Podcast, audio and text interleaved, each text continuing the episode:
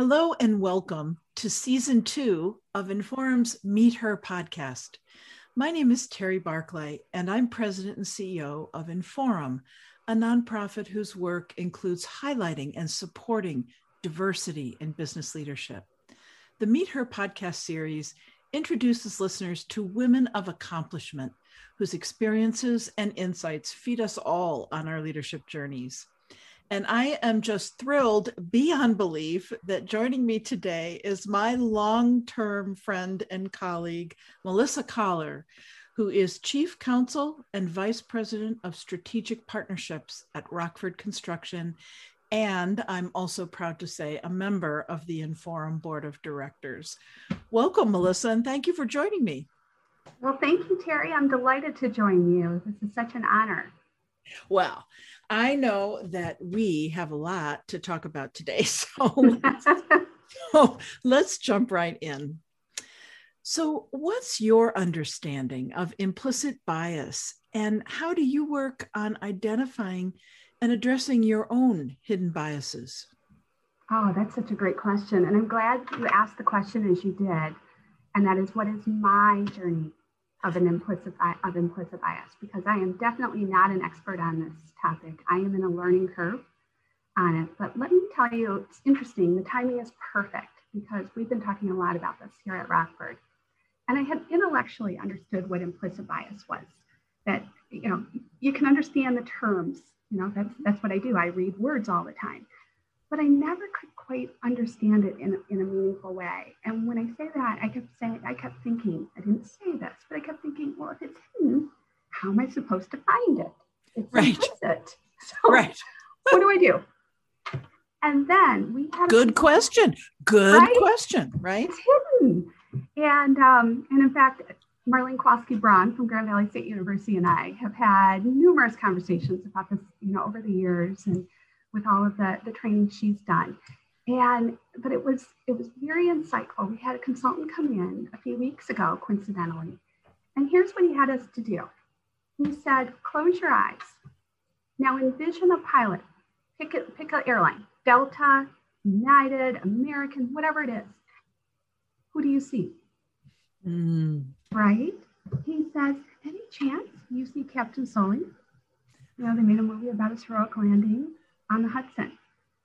I, he said, I would bet in this room nobody thought in their head of a woman of Native American descent, for example. Mm. And he mm. didn't use that exact example, but that's what he was saying. He said, mm-hmm. we all have these unconscious biases. They're mm-hmm. implicit, right? By the images we've seen before, our past experiences. And that's where the light bulb for me turned on was like, wow, that's what implicit bias is. It's a mm-hmm. blind spot. Mm-hmm. So what do I do now that I know I've got it? And, right now, now you know, but what do we do? Now and, it's like row right, like okay, I got it. But now, now this is really where it gets a little scary. Like, okay, how am I going to address this one? And um, Brad Mathis, Terry, I don't know if you've met Brad, but he he um, runs our community relations and does our DEI here at Rockford, and, and we've had many conversations. And what he repeatedly says to people is, hey, I have blind spots, you have blind spots. Every single person on this planet has blind spots. This is not just one person, one race, yes. one gender, one culture. I thought, oh, okay, what do we do? So mm-hmm. my journey has been all right, I've got the implicit bias into consciousness. Now I understand what it is, mm-hmm. but where do we go from there? And so Brett and I have talked about this a couple times, and it's really asking people you trust. And I know trust is such a critical component to everything in relationships. Mm-hmm. But ask people around you with, from different backgrounds that if they see me, me mm-hmm. personally mm-hmm. operating under a blind spot, tell me. Mm. They've got to trust though that I'm not going to lash back at them, right? And not right. be defensive. Right. I'm going to listen. And then I have to trust their opinions. And probably equally important is I have to act mm-hmm. upon it. I can't ignore it. If I'm going to ask, I better be ready for the answer. Not easy, but with a great, you know, if you trust people, then hopefully we'll overcome those implicit biases. Oh my gosh, Melissa, it's so great. Thank you for being so candid uh, you know, about that, which is itself sometimes it's kind of a scary thing to do, right? Because you we're all afraid of being judged, but you know, it is true that you can't make any progress if you don't mm. acknowledge where you are and start, you know. I mean, that's that's what it's all about. So so actually that kind of goes to our next question, which is what what can leaders and you've sort of answered this, but you may have other things to say. What can leaders do on a day to day basis, that daily basis, to encourage and facilitate diversity, equity, and inclusion? Yeah. Uh, you know, it, it's important. I mean, everything stop, starts with how a leader puts their team together and the behaviors. But I don't think it's just the leader. I think there's really two components it's the leader and the organization structure itself. Mm. But the first thing as a leader, I think I personally have to do is I have to model the behavior that I desire of the people that work with me, with my team. Mm-hmm. And, um, you know, my dad said, someday you're going to hear those words in your head. And on it if I don't. Here's what he used to always say to me. oh, I like it already. Oh, yeah, he would say to me, you know, Melissa, your actions speak louder than your words. always remember, actions speak louder than your words. And he used it in all kinds of contexts, you know, whether you borrow something, put it back and make it look better, not just say thank you. All kinds of parts of your life. Well, that that applies to facilitating diversity, equity, and inclusion, mm-hmm. and to being a leader. And so, what do I do intentionally every day? Well, I got to think about what I'm going to do every single day. So it's probably best to give you an example. And I was thinking about this. Um, yeah. So talking about how do I do that? So, Terry, as you know, because we're friends and we've been colleagues and for so many years with the board, so I've been on this mission to find another lawyer mm. uh, to, to join our team. And I wanted someone who really fit all the culture and mm-hmm. um, the style and the quality that, that Rockford has. And I had hundreds, and I'm not exaggerating, hundreds of resumes, and we, we barely advertised. We put out a LinkedIn how do I get through all these? Well, I thought I found this perfect candidate. The leadership team loved him. I loved him. He checked every single box. And I started thinking about this diversity, equity, and inclusion. And I, we have this team, and we have a team of men and women. We have a 22 year old getting ready to go to law school, and we have a 56 year old who's been here all 35 years of the company's organization. I even have one person, most grew up in Grand Rapids, but I even have one person who came to the United States in the middle of the pandemic. So they all come from different ideas. And I said, all right, here's what I want you guys to do. I want you all to interview this candidate. I think he fits everything we need. But if you don't like him, if any of you don't like him, we're not hiring. Mm. I want I want you to be honest with me. I'm going to step out of the room. I want to give him the chance to ask questions about me and what it's like to work with me because I'm not necessarily always a great, a wonderful walk in the park. Mm-hmm, mm-hmm, mm-hmm. And I want you to tell me what you think of what will become your boss. And um, and I and it was really interesting. My leadership team said, "You want to do what? You're putting a 22 year old." person that just graduated from undergrad, you're going to put them into a room and interview a guy that is twice his age for a job as a lawyer when he's getting when your legal assistant is getting ready to go into law school. Mm-hmm. Yeah, I am. and they said you're going to put a non-English speaking native native English speaking person in the room, and you're going to have this person there. I said I am, and and we went through the list, and they said, okay, let's go ahead. It's totally different. We haven't done it before, but why not? Mm-hmm. So I stepped out of the room. The whole team went in and they interviewed him. And it was really interesting the perspective they got. The women in the room, and there were two women out of the group that were sitting in there, and the rest were men sitting in that room. And the women said, both of them noticed this. They said, Well, the candidate didn't look me in the eye. We talked.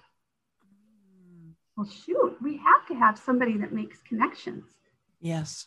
I asked them, all the men, and I asked them each individually. And the men said, "Ah, oh, he's great. He's wonderful. There's he's, he's fantastic." And then I brought to their attention that I had both women mention that he didn't make eye contact with them, and it was like a it was it was like this all of a sudden aha moment. And each of them said, Oh, you know what? Yeah, he mostly looked at the 22 year old the whole time. He didn't look at the son of the company. Uh, he looked at one person. But what it let me do was to ask more questions, to get sure. to the bottom of it so that we make the right choice. But without that feedback, I wouldn't have known that. And can you imagine him, that candidate sitting in a negotiation and refusing to make eye contact with someone, right. looking at everyone else? Right. Right. But I'm I'm thinking in particular of one of Rockford's major customers who has a large number of women in leadership roles you know that where where hey that's important right that's it important. is. yeah it is and it's those little things that people think are so little but can become so meaningful long term but the other piece to that was my team felt like they were really part of the decision making yeah. they knew they weren't the final decision maker but they knew their voices were going to be heard yeah and they were oh. honest with me and I loved it. Right. What a great example. Oh, that's just thank you for for sharing that. That's um I think that's how we learn best, you know, are those really concrete um down to earth everyday yeah. examples of putting principles into action. Yeah. So so along those lines, how how do you define success and communicate what that looks like to your team? So I'm going to talk on just the legal side. Oh, okay. That's where I've been spending most of my time right now. And notice we're not making any lawyer jokes, so that's okay. oh, I've got great ones if we need. I bet you do.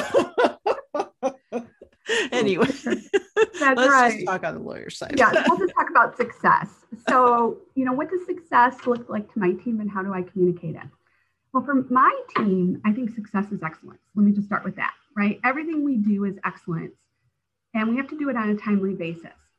And we always talk about so Rockford Construction is a builder of a changing world, things like that. Mm-hmm. So often people think, okay, Rockford Construction, you're going to talk about reputation of what did Rockford build, not how. People talk about what mm-hmm. and what did it develop because it has a development arm and what did it broker and what did it property manage and things like that. But the reality is equally important for reputation is how we do that. Mm-hmm. And it mm-hmm. starts, honestly, it has to start with the contracts we prepare in the legal group. We establish the rules of engagement. Mm. We are one of the first times after, you know, all the sales and the the positive and everything, you know, you win the work, but now you got to get to the contract. This is where you roll up your sleeves. So number one, time kills deals. We can't be slow. We yeah. can't wait two weeks or three weeks to respond on something. It doesn't look good. Yeah. Um, number two, as legal counsel, so Terry, as you know, being a lawyer can be adversarial. Mm-hmm. And we, our job is to protect mm-hmm. whoever our client is. And so sometimes things get tense. Mm-hmm. Everybody's trying to, to address their particular client's issues. So our job is not to fight back it is not to be rude. It is not to be condescending.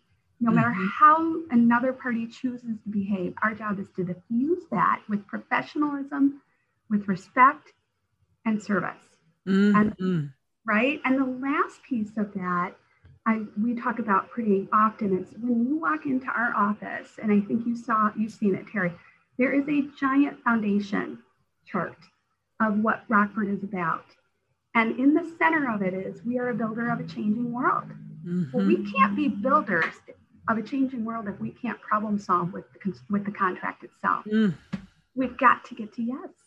Mm-hmm. So that for us is how do we get to yes in a, in a fair and reasonable way that allows both our internal client to be happy, but equally important is we have to have our, our actual client, the Rockford client happy and positive and ready for that building.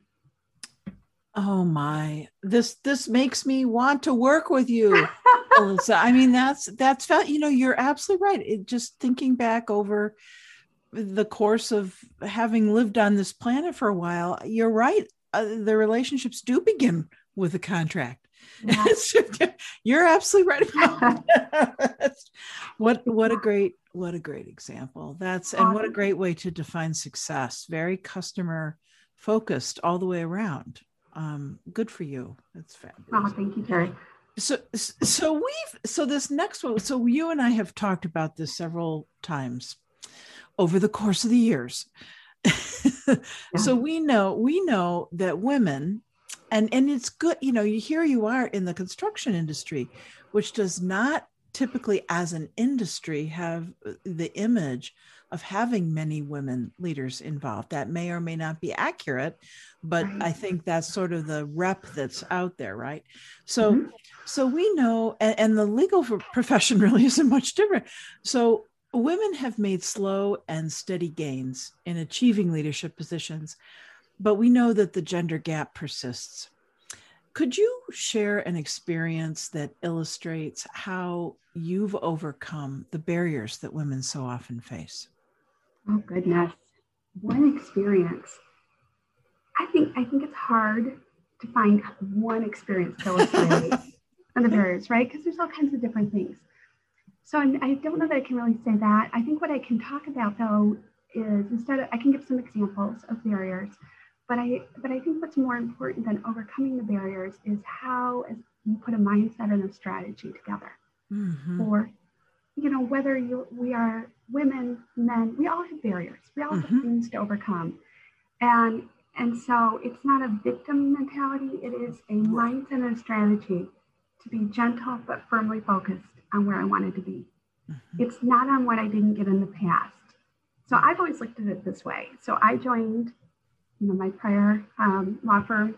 I was number, I think I was number seven women um, in the firm. There were just about to have brand new partners, a couple women, and and I looked at it as it's a little bit like the tortoise and the hare story that we all know growing up. And and I looked from the, the perspective of when I was given an opportunity to race, mm-hmm. which often meant I was way slower. I was second choice. I was third choice before I was going to get the chance in many cases. I I never said no when given those opportunities. I looked at them as truly opportunities, even if I wasn't the first or the second choice. And I'll give a couple examples. And Terry, I think you might have even heard some of these early in my career. Uh, one was one example was we had a client we were being interviewed for a new project and it was in four different states they flew in and apparently the attorney that was supposed to handle it um, the part that i did i was a real estate and construction lawyer was not available. He canceled for some reason. And so they said, There's a meeting in 20 minutes. We've been planning all this, but here, let me tell you real quick about the client and go in and get the work, but you're not going to do it. I said, Okay, no problem. So I went in. I was introduced that way. I was introduced as Melissa Collar is stepping in, but she won't do the work, but she can tell you a little bit about our group and about the group and what they do and so forth. And I I smiled. I went to work. I talked about the, the great things that my firm did, and I meant it with no expectation I was going to get the work, but just to be a team player. And the client, apparently, after I left, said, got the work, and I want her in my office. And I worked for that, that client for over a year in their office in Lansing. Wow. Every single day. And it was just because I said yes. I yeah. had a whole different day I had another one, and this one I'm sure you've heard. I was visiting my sister in, maybe you haven't, in New York City. And I had a three year old and a five year old, and we had this weekend planned, and I was taking Monday off, and I got a call on a Saturday. Mm-hmm. And this is the days when you had the big monster phones. I thought it was so cool. You know, I had, had my mobile phone that was no longer connected to the car. Yeah. yeah. First time it rings. and I get a call from one of one of the partners and he says, Hey, we've got a problem here. We didn't realize we didn't put any women on this pitch, and we're all traveling to this other city on Monday morning.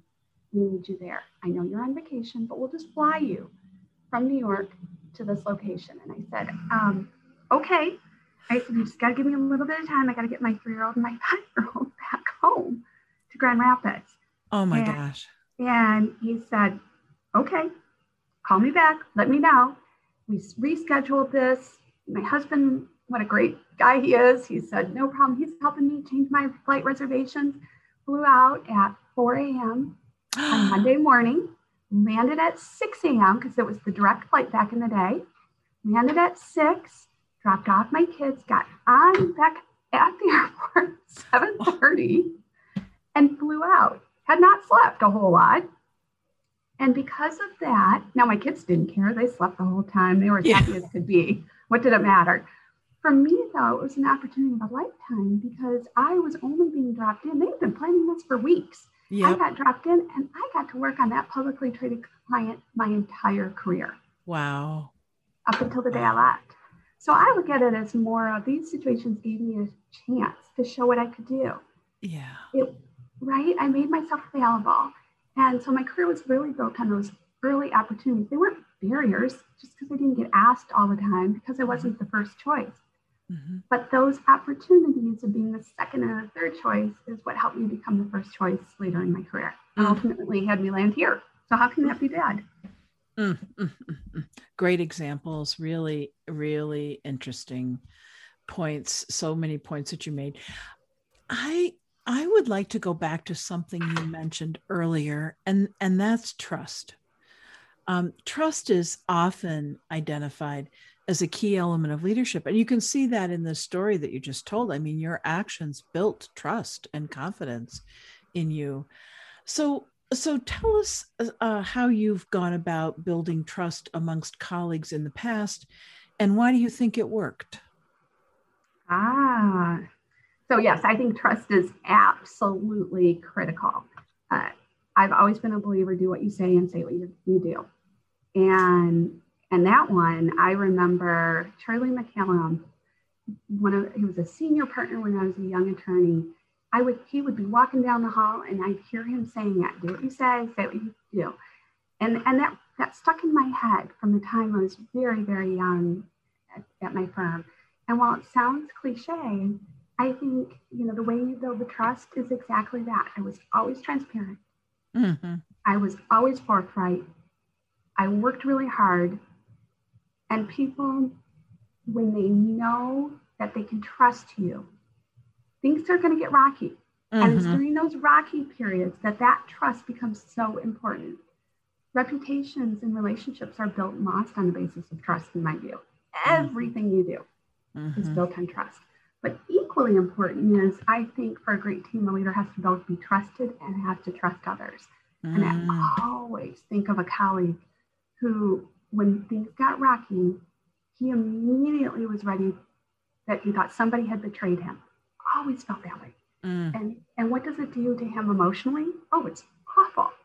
And then it starts to flood over, right? and that person and then he disparages others and destroys relationships and i remember that vividly you know you want to be trusted but you have to trust others at the same time mm.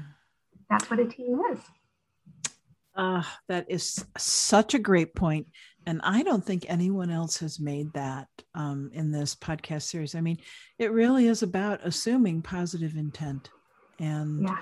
you know uh, what, what a great reminder what a great what a great reminder and great stories so before you go can you share with uh, I, I have two more questions for you. i'm gonna okay. yes can you share with us a story about how you used or even maybe a time when you wish you'd used a key leadership competency and why that mattered leadership competency? I think I think we've talked about relationship management mm-hmm. and the importance yeah. of that. You're very good at that, by the way. But oh, thank you. so it's interesting. It, the reason I think I paused for a moment is I, I don't think it was ever conscious when I was uh-huh. I grew up I grew up in a law firm from the time I was 23 years old.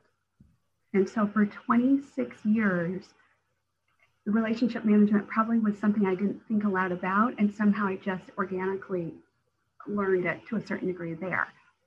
But interestingly, now that I'm in a new organization, now I'm starting to watch that relationship man- management idea and the dynamics of decision making how does how does that all work? Because every organization has its own culture and its own way of moving forward. And and certainly I I am sure I stumble all the time.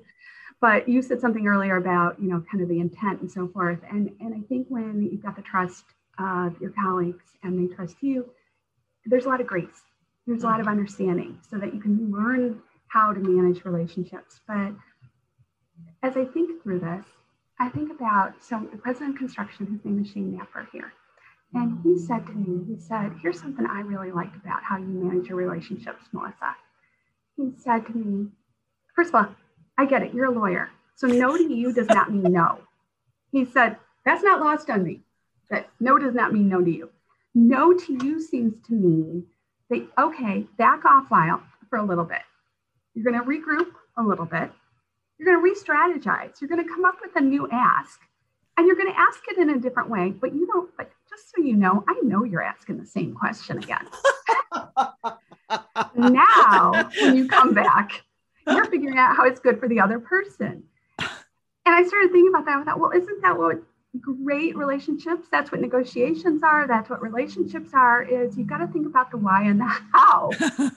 How is this going to help somebody else? So until you can come from the perspective of someone else and make it a win-win you're not going to be able to manage a relationship as well. And then you add that trust factor in and that's where great relationships are built and managed great view. example.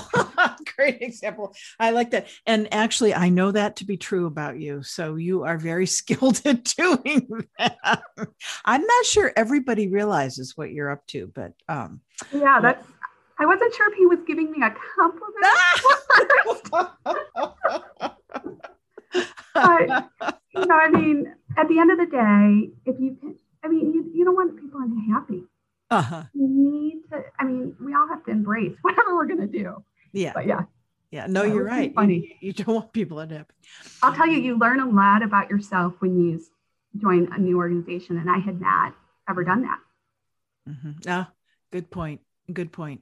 And it is a process learning new cultures and uh, how to yeah. uh, understand how how those work and um, align with them. I mean, it really it really is a, a process.